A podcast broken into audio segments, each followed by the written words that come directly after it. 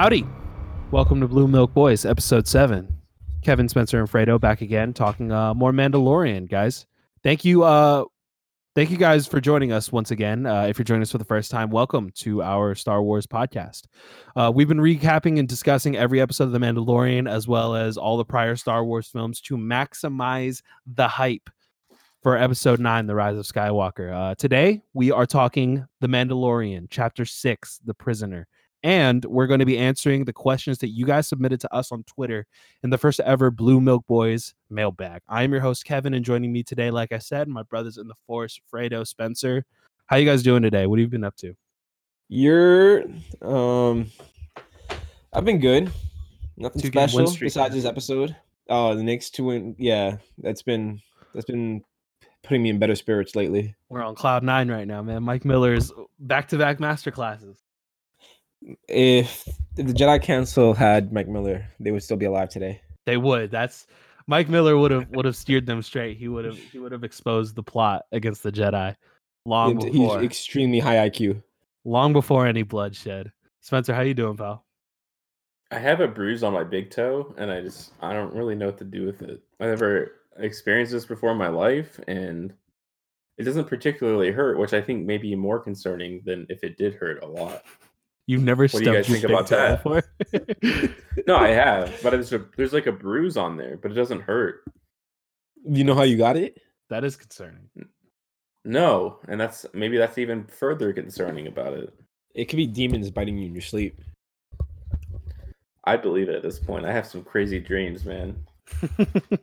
how was RV shopping? Well, I, well, hold on. Before I talk about RV shopping, I'm gonna be doing a Lego Star Wars episode for Blue Milk Boys tomorrow. Let's and I'll be talking- go. Hell yeah. and I'll be talking about my night terror stories. So it's a must. it's a must listen. I will. I will detail the full because like the thing with my night terrors is that I don't. Uh, I'm never in them.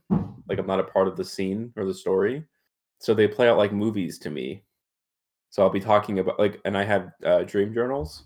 So I'll essentially just be reading them out and like talking about my dreams. So it's going to be a really good episode.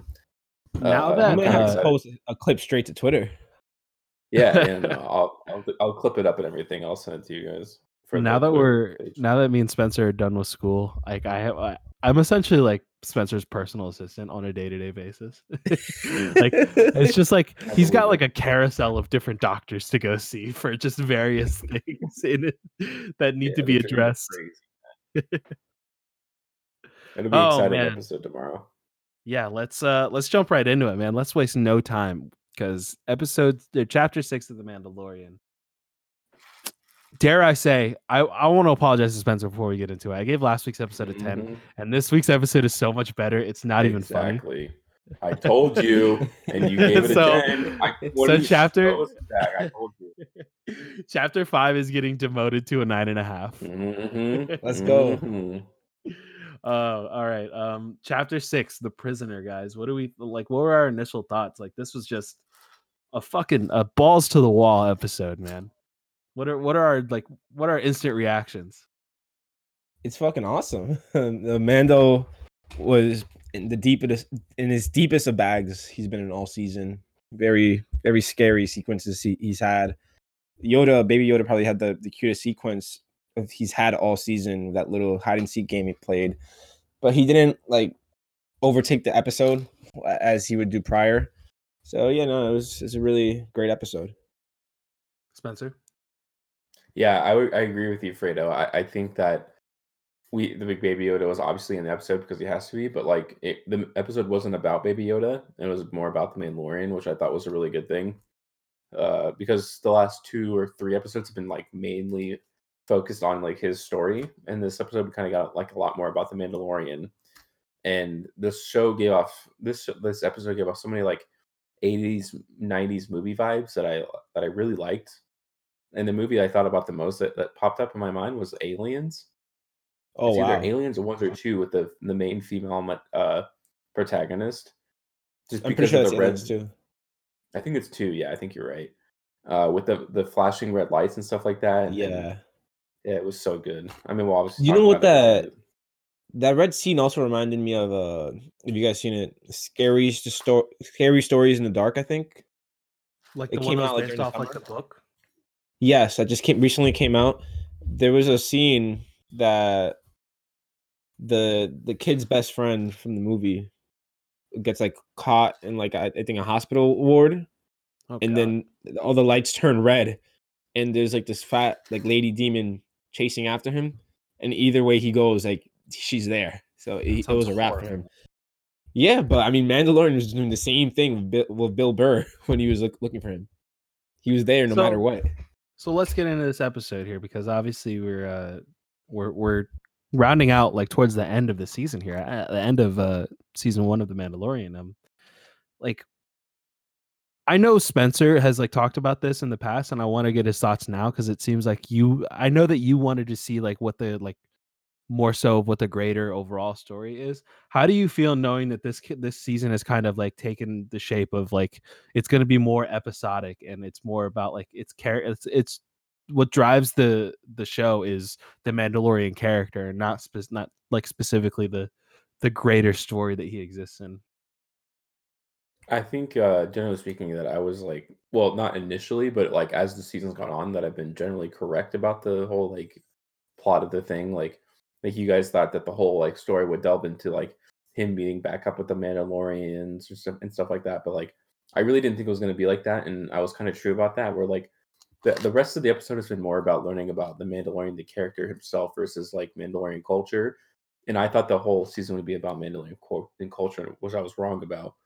Um, but as the season got on, I was kind of like more correct in thinking that like, yeah, the season is more about like him as a person versus like the very specifics of like what he does. It's more like learning because this episode's about like him, his past, basically. Um, so I, what I think is going to happen is like this whole season's based off of him.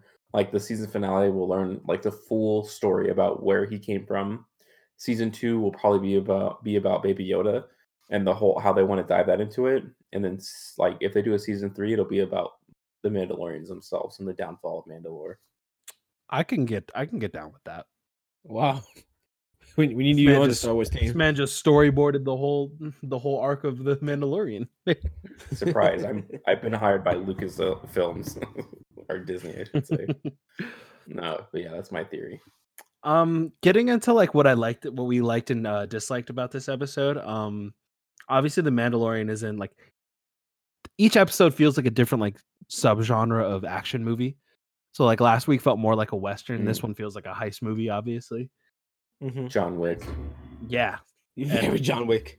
dude it especially just of- like yeah, in that latter about- part in that latter half of the Mm. episode when everything like so this one like i just i really like the vibes and i really like what i like the cameos the fan service there was just like all of these different aspects that that really came together and made it like a really pleasing episode i had a smile on my face the entire time uh watching this so i wanted to get your guys thoughts on like what specifically about this episode stood out to you guys and and you know what made it so good i assume we all think it was good right Yeah, I love this episode. Um, I think that well, this episode clearly confirmed how elite Mando is. Just you know, at combat, uh, being tactical and everything. I, I mean, obviously, episode three did did that, but he was like facing off with lower tier bounty hunters and whatnot. This this time he was on a New Republic prison, which you imagine it's extremely high security. Uh, I would assume Thousands like it- battle droids yeah, and I assume what are upper echelon, higher echelon, like bounty hunters. Obviously, the muscle guy it was hard to take down, but Mando ended ended up using his, his smarts to get him down. It, he he's clearly an S tier bounty hunter who's hard to come by. Yeah,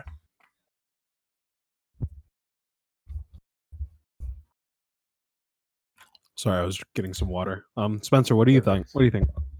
Yeah, to that Fredo, I would say I agree. Like for the most part, Uh-huh. um, if I was to say something disappointing, I thought about the episode was that like he has this long history with this group of people. Obviously, like it's it's like referenced like a thousand times, and, I, and it's almost annoying to me that they're gonna that there essentially is gonna have to be like other content related to this episode, like to bring him to that point because they made him seem like oh just like old times. So to me that means okay, there's either going to be a comic book series or some sort of TV show related about it, and I get that you have to do that with Star Wars to some point because it's so expansive, but like this is a sideshow, like too at the same point.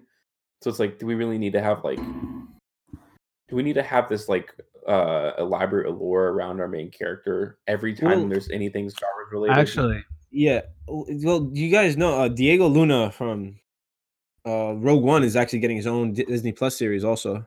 mhm. that's so, I mean, I, fantastic. Yeah, I mean, it, it is Star Wars as Spencer pointed out, but I don't think they're gonna go that in depth in, into it. I- That's kind of like a classic Western element right there. You know, of, I of- uh, of an episode just showing up about his past, uh, teasing it.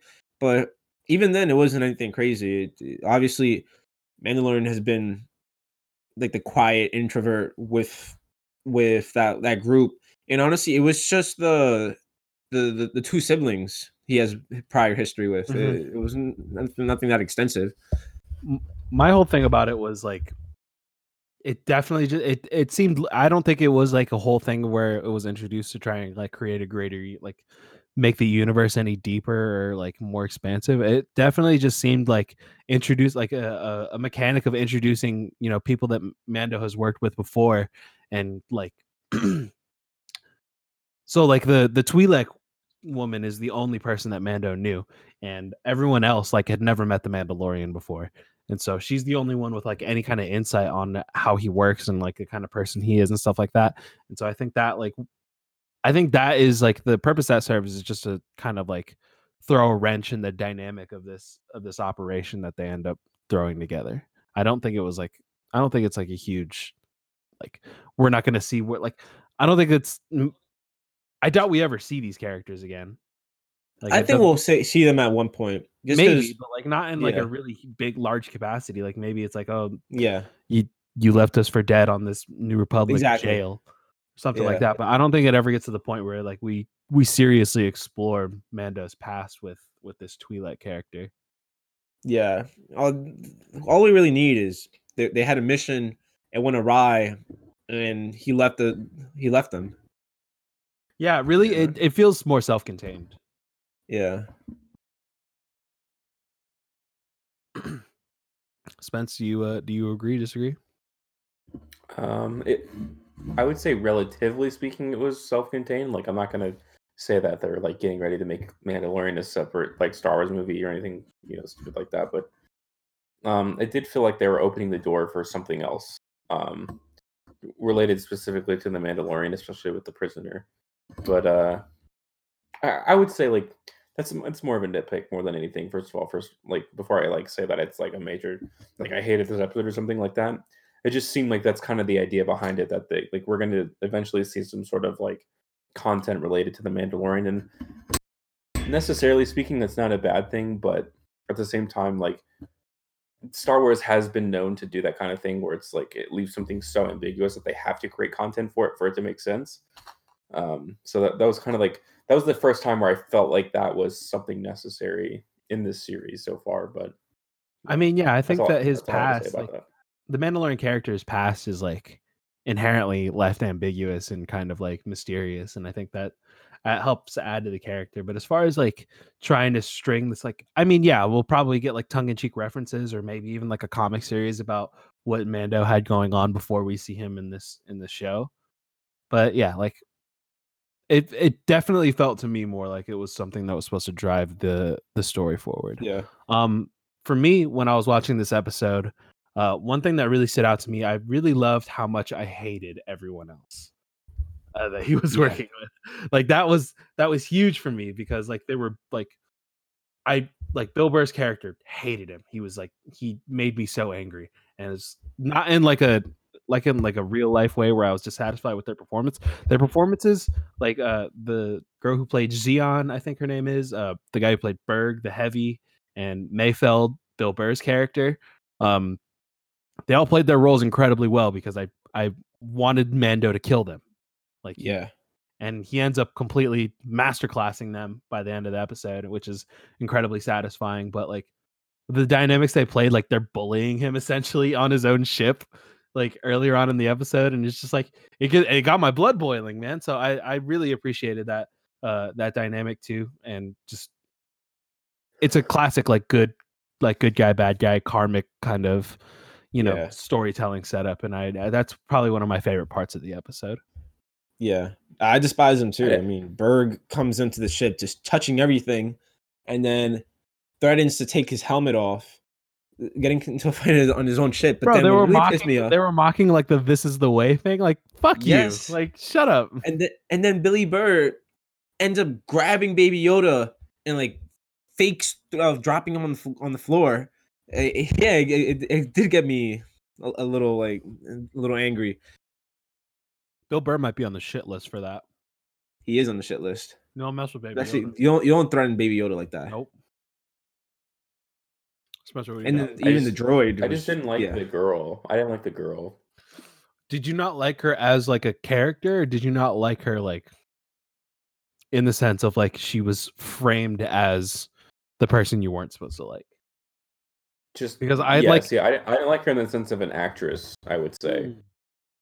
I just See, thought I it was a think it- little bit over the top.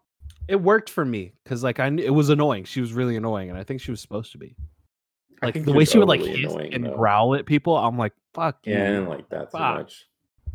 no so like but the point of that like she's the antagonist of the episode so I, I it worked for me personally i thought like i thought it, it I- I personally, the one thing that like there was a disconnect was like, what did Mando see in this woman? Like, they obviously had some kind of romantic relationship or connection in the past, but Oh, you think it's so? like- and- It- No, it- they it should- I Definitely think, so. I think yeah. you're. I think you're on with that, Kevin. Yeah. I what do mean, you mean? it- it- all right, Like Spencer can go first. Yeah, yeah. I, I just want to say, I, I thought romantically, like, it was kind of like the whole thing that like they had something there because like the Mm-hmm. that was her whole like aura around her. Uh, I just thought she played the whole annoying part like a little too high to a sense. Yeah, So was it little too kind of like got to the point where you couldn't really like separate it, and and Yeah, I think it's a, I think. I think it's a really good way of explaining that's it. fair. I guess it's Well, that's like a tolerance thing. yeah. And she she could be alluding to it, but it to me it felt like you know it was kind of the game she just plays uh, as her character, like in My Hero Academia with Deku and that Toga, you know, the villain that really has a crush on him. kind of like uh also like Batman and Catwoman. I know they actually have a relationship yeah. to an extent, but you know it's kind of that thing. It's just fun for her. That's what I thought. Like she was toying with him because she knows that like that she was like at some point in a advantageous position with him because they obviously had like a sexual there was a sexual nature to their relationship. Yeah, I mean, I I- I think it was just a, a playful side to her. I don't I don't, I don't know if there's like actual previous circumstances. We'll never know unless they drop a comic book series, But yeah, which I, I, am sure they'll drop a comic book series at one oh, point. definitely. especially, yeah, I They mean, will. Kylo Ren just got his with you know Yeah. Luke, which looks heart wrenching. I cannot wait for that. Dude, that's gonna be. We we saw some previews for the Kylo, the Rise of Kylo Ren comic. Dude, some of that stuff is gonna it's gonna make me cry. I'm gonna cry. I'm gonna cry. It's Man. it's like teenage, like preteen. Dude, he's like preteen Kylo Ren, man. Oh Yeah, big ass head, and you see him next to Luke Skywalker. His hair's still brown. He has a nice little Kenobi beard. Yeah, I'm, I'm really, I'm gonna tear up. Luke's gonna be cooking in that series. But um, yeah, I think with the with Xi'an, the the Twi'lek uh character, like the whole thing with her is like, like like I said with Spencer, I think it might be just more of a tolerance thing.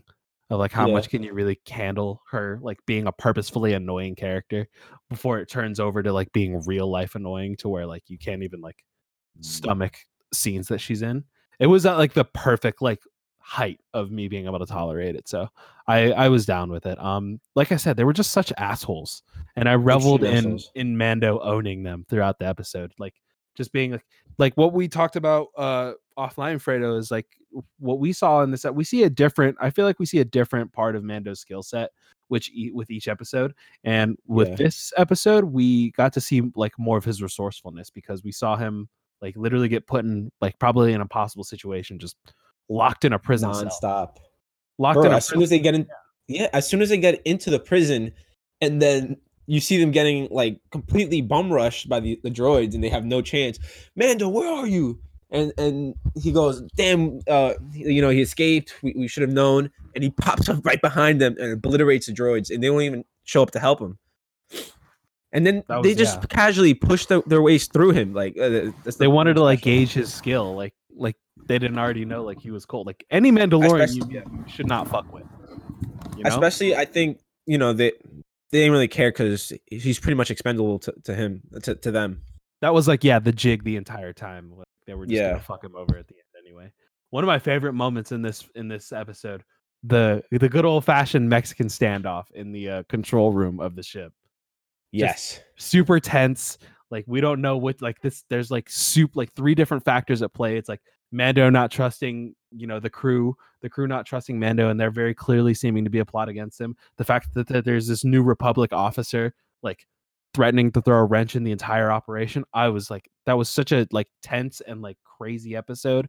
And i er, ep- the moment in the episode uh it was probably my highlight moment. Just Yeah, like loved it. seeing all those events play out. What was your guys highlight moment spencer we'll start with you Yeah. I think I like that we got a little bit of a spicy look into the Republic because the show very much has felt separate from the Republic, mm-hmm. like just in general. And now we saw like a literal like Republic officer like involved in the thing, and for some reason I enjoyed the idea that he was humanized because I feel like a lot of the time like stormtroopers are dehumanized and seen as these villainous characters.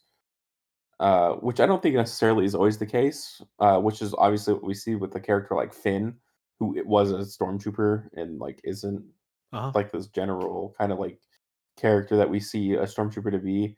But in any case, I enjoyed seeing a Republic trooper who was legitimately scared, like to be in the situation that he was in. And it kind of feels like what any of us would be like if we were caught in that situation. And it was funny that he was pretty much confused because like the people who storm the room, like the Mandalorians, almost trying to protect him, and he's like, "I don't know what's going on right now."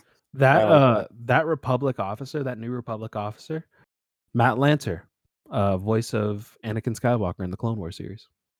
Wow. Interesting. Wow. There's a lot of cameos in this episode. We'll we'll get to that. That's A cool. lot of cameos. But uh yeah, like uh I I like I like the integration of the New Republic. Also, like as speaking of the New Republic, shame on them for using droids. Like we're using battle droids essentially, man. Shame on you guys. yeah, pretty much. I didn't like that. No, I was like, I was, I thought that was funny actually. I actually thought there was like a lot of like reference, like there was a lot of fan service, which is weird because considering the last episode was on Tatooine of all places, I felt like there were a lot of fan service references to this, which I personally appreciate. I know some people will think that's like a cheap pop, but like talking about like, oh, your ship looks like a Canto Bight slot machine.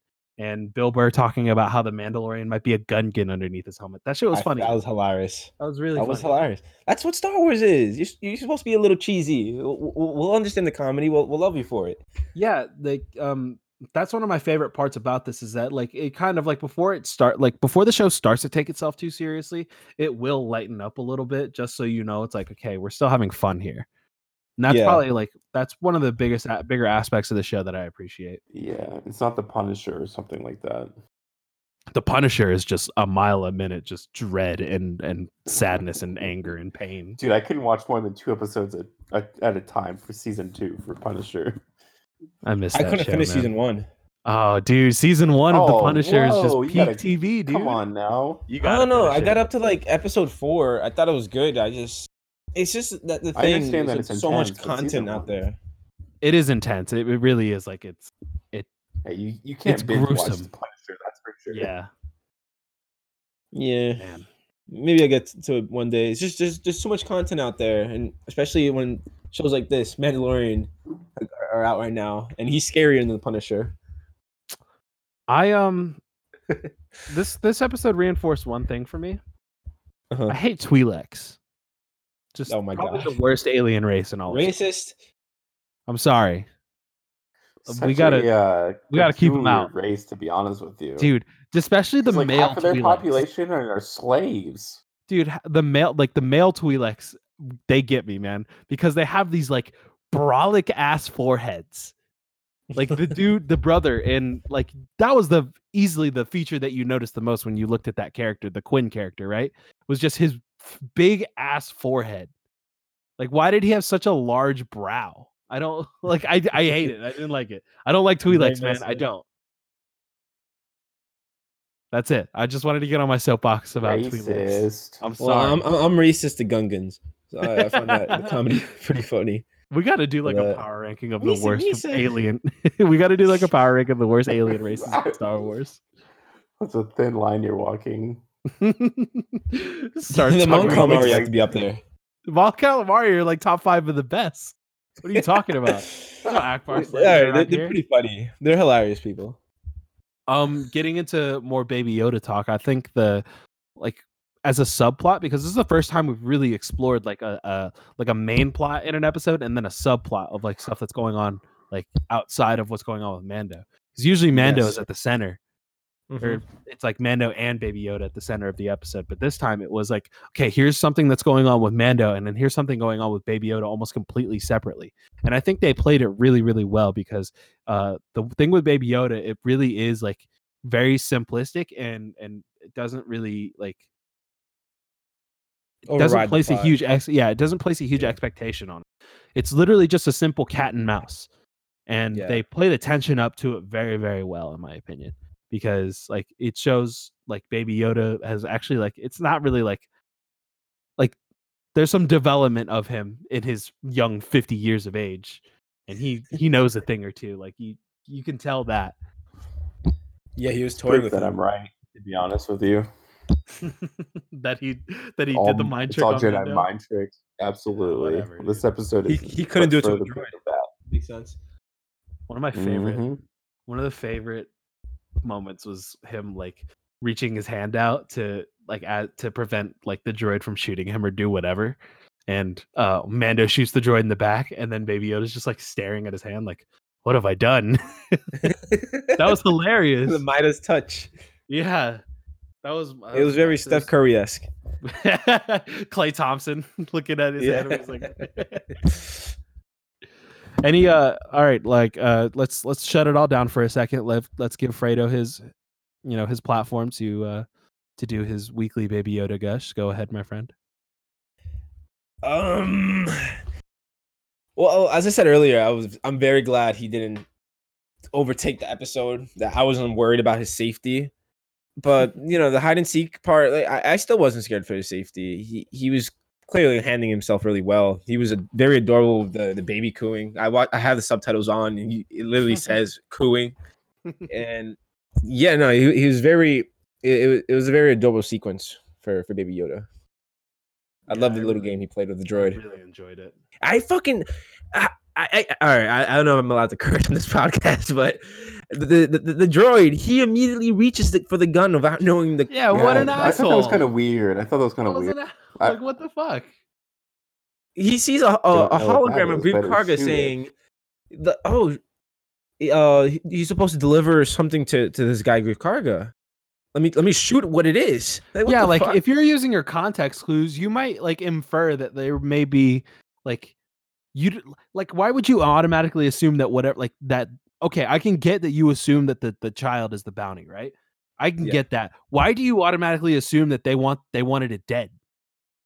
Like what if he ah. did that, brought it back to Greef Karga and like I know that Greef Karga actually did want it dead or whatever, Yeah. but like what if he did and brought brought the child to Greef Karga and he's like, "What the fuck, dude? Why did you kill it?" I, I see why Ma- Mando hates droids. Fucking scum. we'll get into that in a bit. That's part of our uh, our mailbag. But um, last thing I wanted to say, uh, Bill Burr, fantastic, fantastic cameo. He did such He's a good job. He's fantastic. Also, um, for any of you guys listening who watch Sons of Anarchy, our boy Bobby Munson was back. Uh, he was the Ran, the the guy that uh, you know, recruited Mando for the job and ended up trying to fuck him Oh. in the end of the episode. All time great him. character and an all time great show, but yeah, fuck him in fuck him in Mando. Any Mando final thoughts before we get into what's up?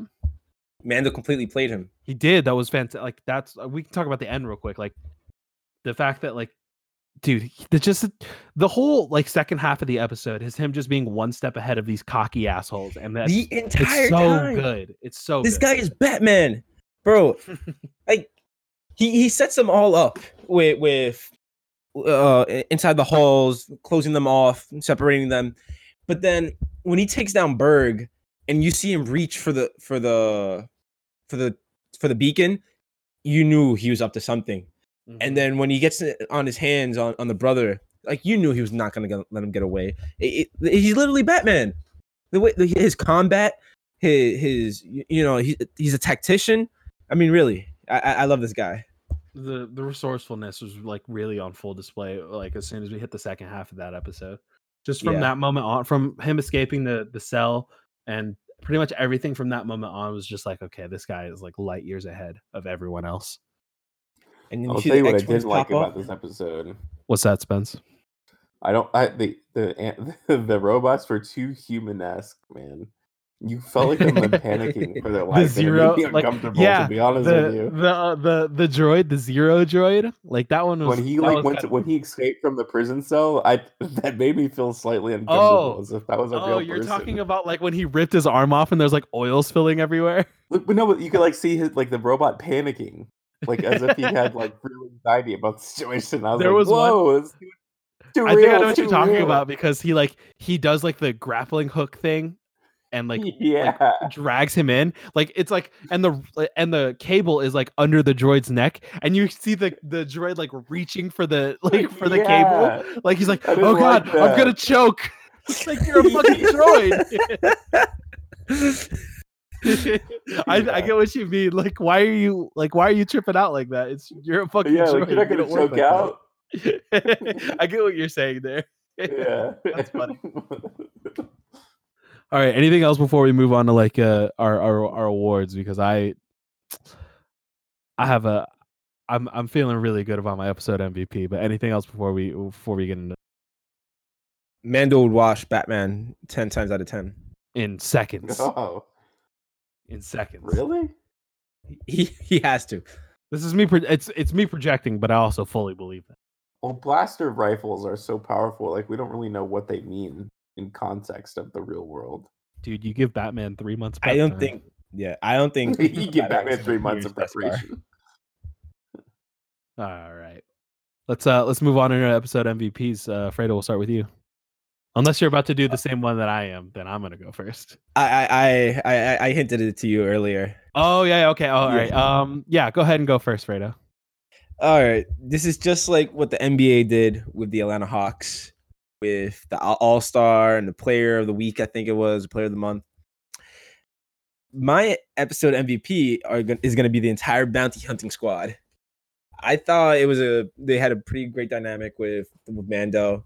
I So genuinely that's- hated, huh? So that's so I just want to say so that's Burg, Xi'an, and uh Mayfeld and zero.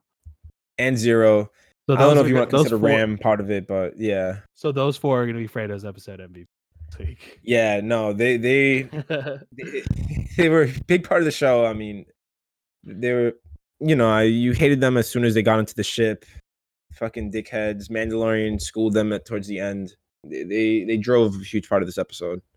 if you don't know what Fredo's talking about, in 2015, uh, the entire Atlanta Hawks starting five uh, was awarded Player of the Month. That was like Jeff Teague, Kyle Korver, DeMarre Carroll, Al Horford, and Paul Millsap. Yeah. Like they all got Player of the Month that week, that that month, and it's because they won like every single game. And so Yeah. yeah, that's that's pretty fitting because I think that those guys executed executed their jobs perfectly. yeah. Spencer, you got an MVP for me this week? I I want to. I think I hoping this is the first time I've done this. It may not have been. I want to give it to the Mandalorian himself. I Uh, think you gave it to him last week. really? Hmm No, no, no. I gave it to the I gave it to the lady who was taking care of Baby Yoda last week. Then I think it Yeah. might have been the week before. It's possible, but I do I just thought he was really good in this episode. Oh, yeah. I just love the John Wick s uh like action. Um, even before that part where he's in the cell when he was taking on like five of them at the same time, it, it very much felt like a John Wick scene. That was fucking And awesome. I just man. Yeah, it was really cool. Just because the droids had some human esque like qualities to them, it kind of elevated the scene to another level. Um, which I guess was what they were going for essentially, rather than going like straight robot on him. And I just thought he was really good, and I, I like that we got an episode about the Mandalorian and not about Baby Yoda. I think that was really beneficial to the series for season one. good change of pace. Yeah, I agree. Um, so for Fredo, it's going to be the Merc Squad. The whole Merc Squad gets his MVP. Uh, for Spencer, it's going to be the Mandalorian himself. For me, it's gonna be the return of the motherfucking Don. Ludwig Göransson is back. The vibes he was spinning for this episode were immaculate. I cannot stress it enough, dude. The music for this episode was so fucking good. I was like, dude, it especially just at the beginning, he's got the 808 like in the in the and the snares going. It was so good, man. And that's my thing with Ludwig because the last couple weeks I felt like he had been kind of resting on his laurels a little bit.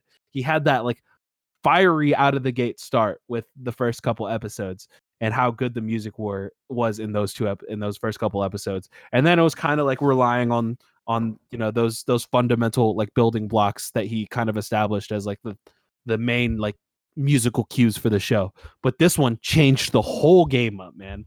He had like this whole like gang style like like a heist movie. Like like he literally wanted to provide the same kind of vibes as a heist movie. And it was just so good, man. It really it a- added so much to the episode for me. And it, I can't stress it enough how like good this show is when the music really like is firing behind it. yeah, the music was heat from start to finish. really like just just like mixing because he knows like when to mix stuff in dude and and know like take something that works and then add something to it that like just o- and enhances it overall. Hats off to hats off to ludwig man. He he really got got back very deep in his bag this week. Yeah, I just think I think it was in context of the scene, to be honest with you, too. The oh, scenario is much more like most of the scenes were action dependent, but this scene, like these scenes, especially like after he starts taking them out one by one, is very much like music dependent upon how you're supposed to feel about the scene versus how the scene is supposed to make the music feel. oh yeah and like building tension and, and stuff like that too especially like you have these like quiet like the music is really like pulsing and pounding and like it's supposed to kind of like build anxiety and anticipation for you know like, because you know the character that we see on the screen like whether it be like any each member of the merc that gets like isolated by the mandalorian and you know that's supposed to give us a, a, a key into their psyche and how they're feeling knowing that this guy is hunting them down so that's a a a plus to to ludwig this week. Um out of 10 guys let's let's do it. What are we giving chapter 6 nine point five. yep I'm doing the same rating as last week's. I, yeah, See, that's what I think is embarrassing. Which is why I you to- I already suck apologized, dude. What do you 9.5 want from- what do you want from me? Fredo, I, I want your apology right now. I'm not Right. apologizing. I, I didn't give a 10 last week. I, I I- I've learned a, a very harsh rule. If you give it a 10, it, it's a wrap right there. You backed me Uh, up on so that I'm too, bro. to say- Fucking shut up. Yeah, but it, it- it's my funeral. Nah, it's your funeral, not mine. Uh, No, it- reason then. These last two episodes have been excellent. They- They've been my two favorite of the of the show so far. This one was definitely a change of pace. Yeah, I mean, I, I can't say a lot of uh, enough good things. It, it, this is gonna be an episode like years down the line. I can keep going back to. Yeah. There's so many good scenes in it. The from him hunting them down after isolating them, from him trying to calm the the Republic uh, officer and the rest of the mercenary crew, and especially when he like popped up behind the droids when they first landed in prison. I had got I got goosebumps when that happened when they when they thought he ran away. Yeah, overall, this is a really good episode for me. I think it's gonna age really well too. I really felt what you said about like you being able to go back and watch it like down the road later on because I watched it like twice in the night it came out. Like I watched Yeah. it downstairs like while I was like eating some food and then I went back upstairs to my room and I watched it again like before I went to sleep. So it's it really is going to be one of those episodes I think like kind of stands out when, you know, when it's all said and done with this show. Uh Spencer, out of 10, what do you got? I gave it a nine because I have some sort of journalistic integrity, unlike Yeah, you guys who are ready to Shut shotgun up. the highest rating possible. Shut but it was a really dude. good episode. Uh I'm gonna go with Fredo too, nine and a half for this one. It's just I I bet you this do. this yeah shut up dude whatever get off my fucking back um it really just hit it really hit on everything for me everything they did i think they did to like they did it on 10 and so like I really can't say enough about how much like I enjoyed watching it, and I Yeah. will enjoy watching it in the future. So, hats off to always- uh, Yeah. Rick Famuyiwa, uh, who directed this week's episode. Um, Spencer, this it was a different director than the past week. I want you to let I want I you to know that it. again that, that they did it again. I believe it now. um, one last thing I'll say. Uh, it was an episode for cameos because Rick Famuyiwa, um, Dave Filoni, and I can't remember her name. Uh, talk amongst yourselves while I find this. While I find this. I, re- I I really love the the Mando and Yoda's little thing of handing him the the metal ball from the ship every time he gets a chance. Yeah, it's his little boo thing now. That's his little kid. Yeah, it is. I, I did have another question. I guess I might as well ask it right now. If if Mandalorian, Batman, and John Wick walk into a bar, who's walking out alive? It might be John Wick, dude. I don't know. I don't. Uh, John, John Wick has taken no losses. It's just his That's weaponry is so like behind the times compared to them too. Is what I worry about the most. Yeah, Ah, yeah. like the- blaster rifles bullets are not- so bullets powerful, aren't- can almost go through anything.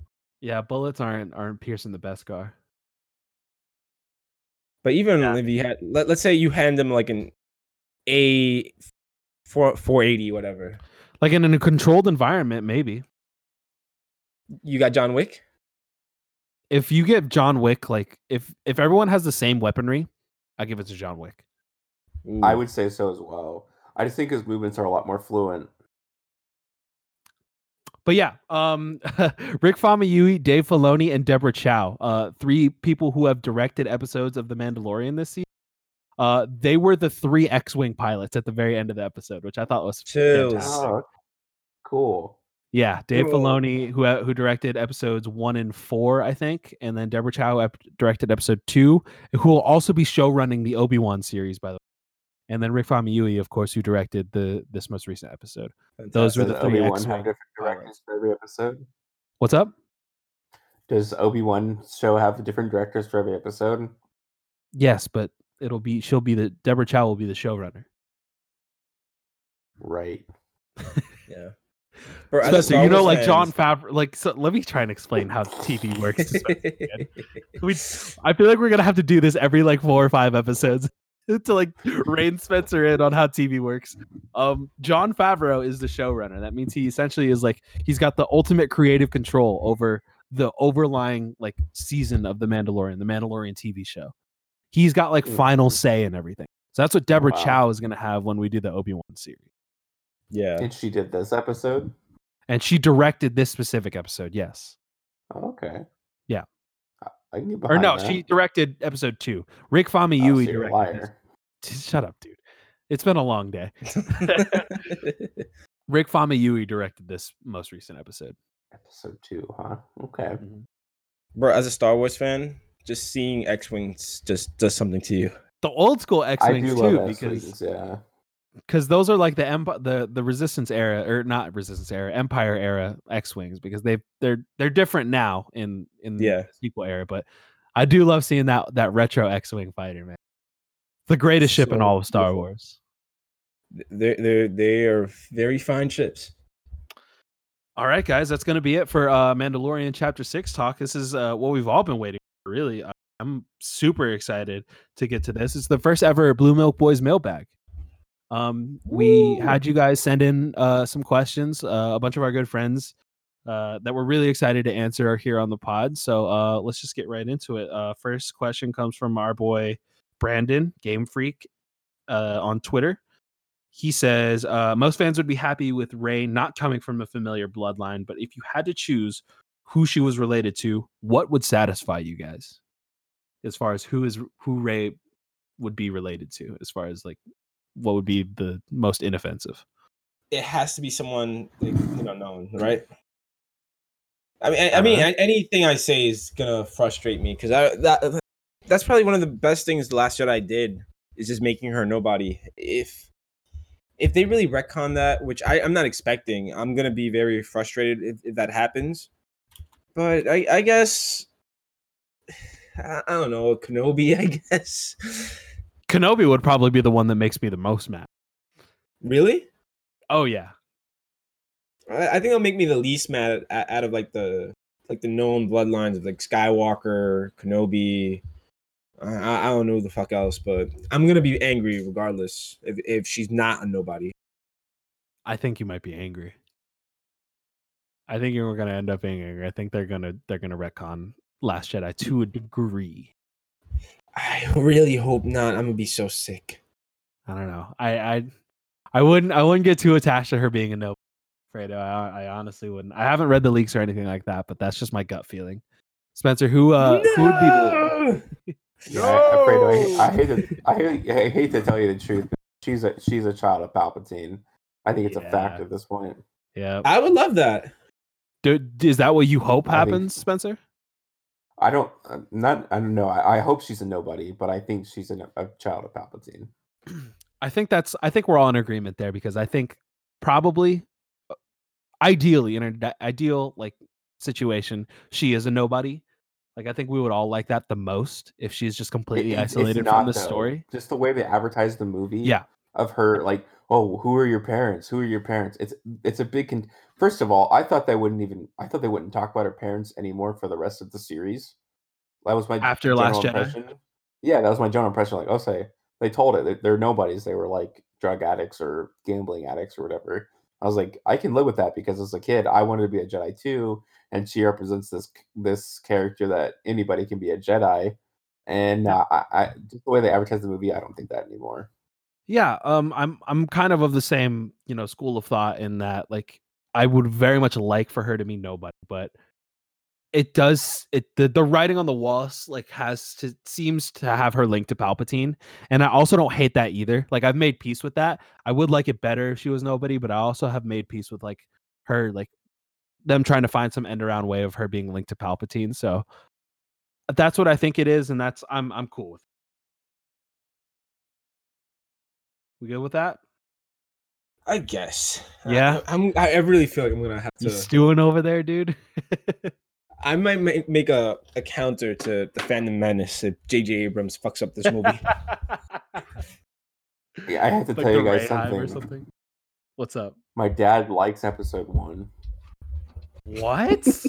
Yep, he told me that today. Your dad. He's I a don't fan of the Phantom. Menace. He hates episode two and three with a passion, He hates the prequel. likes like, episode one. why does he like the worst prequel? I just, I don't know, dude. I, I, I was shocked as well. I don't I get just, that a, I'm all. just a journalist, dude, and I'm, I'm just reporting the You news. reported the facts. That's crazy. I was shocked as well. My dad likes episode one a lot. All right. Um, let's move on here. This was from uh, our boy Alex Wolf at the Alex Wolf on Twitter. Um, is Dark Rey actually happening, or is it a dream sequence? It's Definitely definitely not dream, a dream sequence. sequence. No, no, no. No, maybe not. a uh, uh, Well, you know what I mean. It's it's not like let's an let's put it thing in there like a let's put it in a more concrete. Is it A real? False vision. Is Rey going to is is that actually Rey wielding a It- red I- lightsaber? I think it's a it's a vision, and I honestly I I'm of of the hard belief that everything that's been shown in the the TV spots and trailers is are from like the first what t- ten to twenty minutes of the film, I agree. and what I'm expecting is that. Or I don't want to spoil any, any- anything for Spencer because I know he's not watching TV spots. don't. But There- the latest TV stuff that would spot, indicate, yeah. yeah, the latest TV spot, Kylo is seen going somewhere, and I think that's where we're gonna see that Dark Rey vision. I um I want it to be real so fucking bad, dude. Um I like desperately want it to. I'm like prepping myself for it not to be, but I really really do want it to be. And I hope it is. That's all. I I'll say. think Rey might dabble in it. Like in if if, if we see that vision early on, I think you know maybe Rey does some questionable things that maybe could lead you. Oh, she might do it, but I don't think she's gonna fully end up changing. No, you know, going no. dark. No, I don't think it's like a I don't think we'll get a full reversal now. Yeah, What about you, Spence? I think we see Rey do something similar to what Luke does that we saw off screen as well, where he is where like she has a genuine curiosity of the Jedi, like just in general. Because now speaking like pretty much speaking, she is the only Jedi left. Like she is the mm-hmm. last Jedi, basically. And as we know before, like Luke had an asphyxiation with finding out the history of the Jedi and we know that the sacred text still exists. So I think she does some exploring of her own. I think she like stumbles upon this like okay, so I'll tell you. I obviously I haven't watched any of the TV spots. I haven't seen any trailers. The only thing I've seen is the gif of her uh unwielding the dual side lightsaber. I think she just I think she just finds it and I think like them showing it so much is um like to like purposely mislead us to think that she does for some reason become this dual wielded Sith Lord. So I, I think are- it's more of her exploring the Jedi history versus her like actually going to the dark side. we are like dealing with J.J. Abrams here too. He's the big mystery box kind of like storyteller too. So that that it definitely wouldn't put it past me for it to be kind of like a, a misdirection. So uh Rey uh Dark Rey, very much hoping that it is real, probably bracing for it not to be. Um this one comes from Kalen, our our good buddy Kalen. Resident Mace Windu stan. Um Yeah. she wants us to discuss Reylo. Discuss Rey- Reylo. The Rey and Kylo uh romance partnership. Whatever one of them's gonna die. It. in this Movie. I don't know which one is gonna be. Okay. but One of them. So she wants us to discuss whether or not you think it'll happen and what the parameters of it will be. I Mm. don't think okay, I think we get it, but one of those one of them is dying at the end of this movie, regardless. Like we, We don't know get it's gonna hap- be There's Kylo. no ain't no happily ever after here. I think it's Rey. I think Rey dies. Ooh. wow. Ooh. Yeah. That'd be spicy. I think Kylo That becomes be. the person to reignite the Jedi Council. It is called a Rise of Skywalker. Wow. So Yeah, get with the Spencer. Spencer is full on Ben Demption. Yeah, I am. Wow. actually. I like really am. no, not even like not even in like the Ben Demption that we've kind of come to pass with because of like we've kind of like the idea of of Ben Solo being redeemed has kind of been he gets redeemed and then dies. Spencer is full on like he's going to rebuild the Jedi, all of that. Right? I think he, I think he comes to full circle with it. God damn it. I, I, I want to uh. talk about this real quick, but then like Spencer hasn't seen the TV spots. It's like, yeah, it, it's. I will not You- spoil this movie for myself. You have to get over it. I, I, I- I'm not gonna. All right, let me try my hardest not to spoil this. Kevin, like you, you know the early TV spots that come out when Luke is speaking to someone, and it's like over Rey doing some, some that kind of action on the on the speeder. Yes, okay. There has been talk. Who is is Luke Who is talking he speaking to Rey? to? Yes. or okay, yeah, I understand. Yeah. I, I'm He also i'm not he says. believe it might be Kylo. we will see Ahsoka in this movie too. I'm just going to No say that right now. No, No that, I, way. no, I'm no just way. telling you, whether you want to accept that or not. Ahsoka's this is this this is because Spencer has been watching Rebels and he can't stand the fact that this dumb show has introduced the idea that Ahsoka Tano from the Clone Wars is still alive, and he can't accept the fact that she would just be alive and just sit her sit her ass like or chilling during the entire uh galactic civil war during the entire first order resistance struggle like it was just a plot it's a it's a plot hole that she would just be sitting around and not like doing That's anything you like she would have That's something the better to problem. do. That's what you- She's not going to be in the movie. But isn't Rebels like gonna much be movie. earlier? She could have Rebels died. is Rebels is like before even like it's in like almost the immediate after uh Order 66. Like yeah, very okay, closely okay. after Order 66. She could be But she extremely is alive during this time. But she was alive during like it's, it's confirmed she was alive during like after Return of the Jedi. We don't know Right. what her fate is during this the the resistance era. Um Yeah. My pal Jacob, Jacob Brothers sends us a question, a non-sequel related question because he hates the sequels. Um Wait, says wait, wait, prequel. wait, wait, I'm sorry. We, we didn't really answer Kaylin's Ra- Reylo question. Oh. Uh I I Uh. did. I think yes, but one of them dies. Oh, that's how you guys are going about it. I, I thought she was talking like in context of their relationship. I think it happens. Yeah, I think they really like grow into like having that develop like that developed romantic connection and they're really Oh, like damn. unabashed about it. I don't think it's gonna happen. I think they accept it. I think it's gonna be chopped. But okay, next next question. yeah. Um yeah, uh my pal Jacob Brothers, who I work with on the Checkpoint XP on campus show. Uh check that out if you're into college esports. Uh he asked us what's the best fight in Revenge of the Sith? Hmm. That's a tough question because we're fresh off slandering the Yeah. the Anakin versus Obi Wan fight. So that kind of makes this a little more of a difficult question. I've honestly, ever since I've first seen it, I was always a big fan of Dooku versus Anakin in the very beginning. Uh, when he knocks down Obi Wan and it's just them two, I, I always like that that fight. That one has honestly aged the worst for me. Wow, It just feels weird. Like the pacing of it it. is feels- weird. I know which one that we can just eliminate outright is this fight. That one stinks.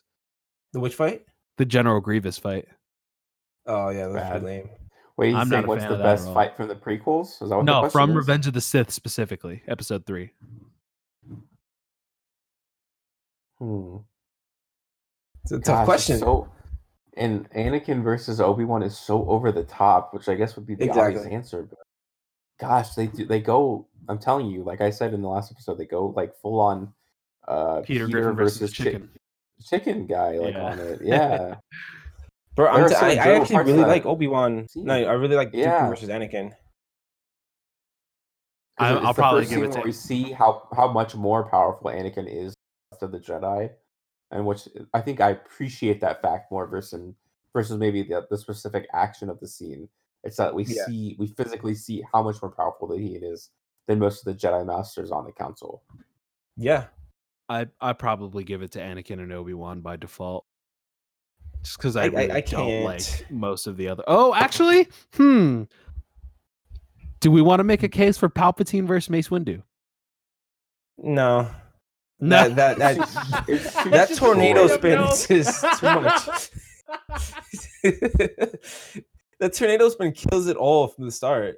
Dude, Yeah, You can make a, it in, in my out of the opinion, you can make a case for Yoda versus Palpatine, but I would say that no, one's even more ridiculous. It just is 'cause more ridiculous. So inconsequential too. It makes it so boring Yeah. to me. You know what? I'm gonna say it. I like I like Mace Windu versus Palpatine. I'm telling you, Anakin versus Dooku is great. You see him physically like overpowering Dooku, and then have that decision at the very end to finish it off. I, I the only part I really found weird was Obi Wan, like Dooku throws something on top of Obi Wan, and he's not crushed to death. My favorite part about that scene is after Anakin kills Dooku, uh, and he's like expressing the regret for having killed him because it's not the Jedi way. Um, Palpatine is like, "It's only natural. Like you wanted revenge. Uh, it's not the first time. Remember when you told me about your mother and the Sand People?" And then very faintly they play a Tusken Raider like roaring, and that like, we fucking know, guys. We saw the last movie. We had to play a Tusken Raider sound. Anyway, Spencer, what is your choice? We got Count Dooku versus Anakin for me, Mace or for Fredo, Anakin or Mace Windu versus Palpatine for me. What about you? I had to say, I think it's Count Dooku versus Anakin. for Let's go! Beforehand, I just think that Obi Wan versus Anakin is too much. It's too much to look at. Where they're jumping off of exploding lava like pieces, and they start in a control room, and they end up over this like weird like thing, and yeah, it's. I mean, Lava it's river. kind of cool to look. Yeah, it's it's a little too much for me. I like things that are much more baseline. That whole Yeah, and that- sequence spans like 15 minutes of on-screen time. And there's only one shot that I truly respect out of it is when they like like they go like lock arms and like the vault like the lava explodes in the distance. There's a really I know good, exactly it's, which it's, one. it's the it's the most memorable shot in like the whole movie. But yeah, that's like, the only one that like black, you really right? like that's the only one that's really like good. So Yeah, yeah, that's uh that's gonna be it for the fights in Revenge of the Sith. Let's see what else we got here. Jazz J Cool wants us to discuss how weak, excuse me, how weak Palpatine went out. Felt like lazy writing to have someone they built up all three movies be thrown over the ledge in three seconds. He's talking about how Palpatine dies in Revenge of the Sith. Was it weak? Yeah. I just think that hindsight's a hell of a drug. Like, basically in all Star Wars movies. Because, like I said, Palpatine says that he killed, like, well, he insinuates that he killed Darth Plagueis in his sleep, which is really lame. And the idea that Darth Vader throws Palpatine over the ledge is really lame. It's just, I just don't think they knew in that time how big Star Wars was going to be. So there's like, well, we got to kill him, and this is this feels like the best way to redeem Darth Vader. So let's just do it this way it's it's the act of Darth Vader killing um, Darth Sidious that is the important part, and they didn't think about Mhm. in the manner in which they did it at the time because they're like, oh, what is this going to be? prequels and sequels? I don't think so. And eventually, obviously, it did. That's my thing with it too. I think it's honestly just it's more it's less so about like the mindset of it's less about the mindset of like how big Star Wars would ultimately become.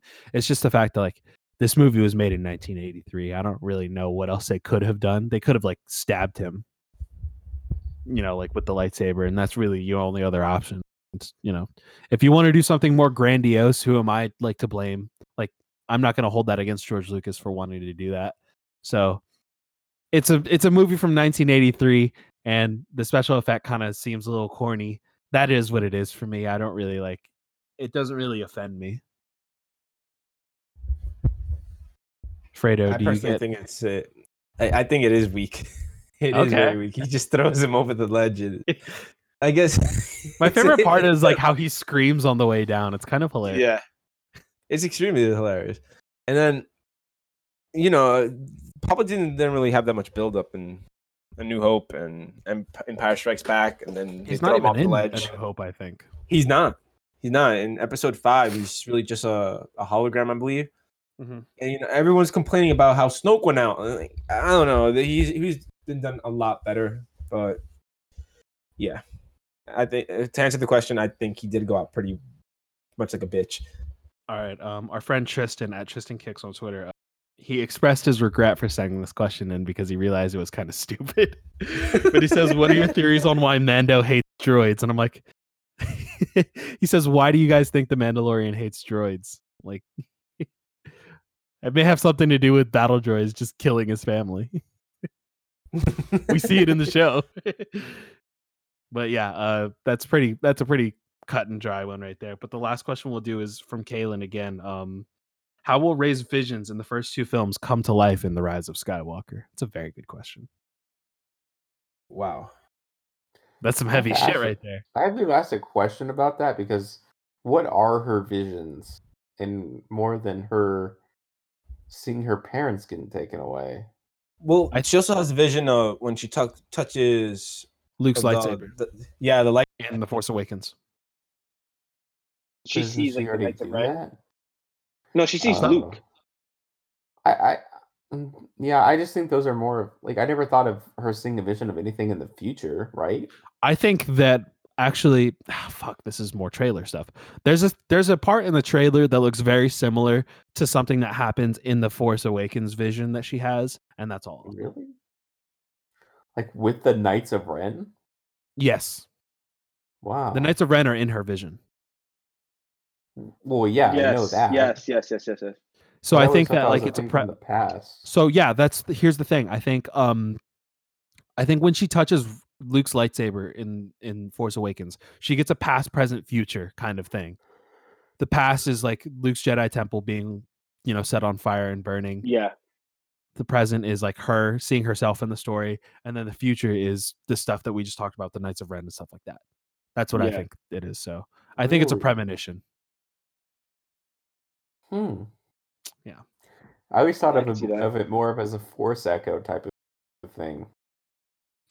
Well, yeah, there's past stuff, but I do think that there's future stuff. You could consider what you saw in Force Awakens as a thing in the past, but I I think I think part of it was the future, in my opinion. Interesting. That's yeah, I didn't see it that way at all. And I also think that the Last Jedi, here's if we're gonna get fucking crazy, uh, in the whole vein of Rey being connected to Palpatine, I think she's a clone. Oh, you're going all the way out with it. And the long line of see in the Last Jedi cave is like the different iterations of her that have been like yeah, I've, I've. I've, I've- I've seen that. That's crazy. That's a You're that's a going common that's a a common. light meta down on thing. Oh yeah, I'm I'm going all the way out on Pluto with this one. Yeah, that's probably like the least likely to happen though. I, I will, I'll admit that. hmm But that's all the mailbag questions that we have, guys. Any final thoughts? We are so fucking close. We're less than a week away. Isn't that insane? Oh my god, I'm I'm on the verge of tears. Someone uh, the other day just tweeted about. Obviously, I'm not gonna leak uh this the the TV spot what just happened, but as everyone knows, there was a voice that you hear, Oh, and someone someone said, "What if that voice? What if all right, I'm not gonna ruin it for Spencer.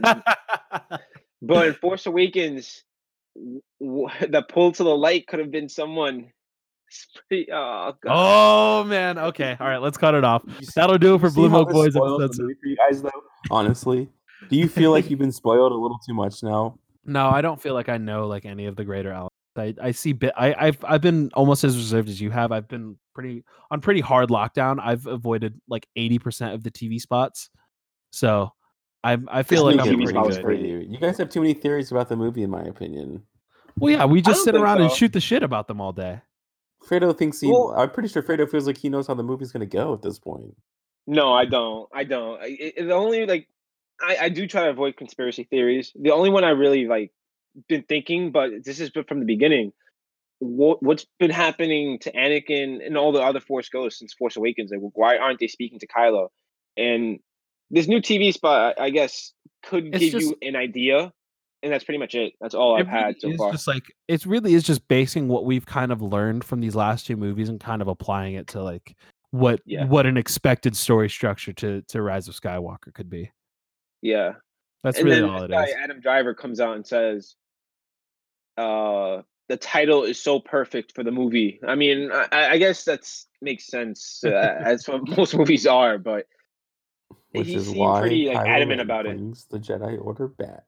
Let's do uh, Ben Demption, man. Rise of Skywalker. Get me get me high on this Ben Demption, Spencer. I I'm with been. you. All right. I need it. That'll do it for Blue Milk Boys episode seven. Uh dude, I just can't focus. We're so so close to Rise of Skywalker, man. Yes. Oh my gosh. Thursday for Thursday. me, and Kevin. less than five less than a week now um on monday we'll have a new episode that i think that all three of us are very very excited about we're talking the sequels guys the disney trilogy Yeah, I'm gonna I'm gonna rewatch them tomorrow. So I'm excited going- to to give a new look at it, like a fresh. I hadn't I hadn't seen it in months, and I'm gonna just I'm gonna go into it like I did episode one and two. yep Force and Awakens so- is a snooze fest. hey relax we're not gonna we're not gonna come out here and slander the but yes we are talking uh we're doing a rewatch on the force awakens and the last jedi and that will be monday's episode so hopefully we can spark up uh some controversy there uh because i think we all like those movies pretty well um Yeah. make sure you're tuned in to me and fredo and the blue milk boys on twitter we've been live streaming uh some battlefront 2 lately and i know we're gonna have at least one more uh live stream on battlefront 2 when they release that rise of skywalker update so um keep it locked to us on twitter. Make sure uh, you find out when we're going live on twitch. And just and thank you guys. I just want to say thank you. Uh, it lights my face up when i log onto our twitter account and you guys are making memes about the stuff you hear on the pod and you know stuff like you're looking forward to hearing you know what we think about the latest episode of mando. That stuff warms my heart and we appreciate everybody who does that. Everyone who listens to the show every week. All the people who are like joining and you know you know all the new listeners that we get from the bottom of my heart thank you guys. Um we've been doing this show for almost two months now and it's really just been it's been incredibly incredibly um if you like the show if you want to help us grow uh, subscribe to us on the podcast platform of your choice. Give us a five star rating write a review anything like that. Anything to express uh how much you know how you feel about the show. Um that's gonna do it for us here guys. Fredo in the lovely new york city the empire state. Me and spencer here in las vegas. We will see you guys next time I have been every voice you have ever heard inside your head.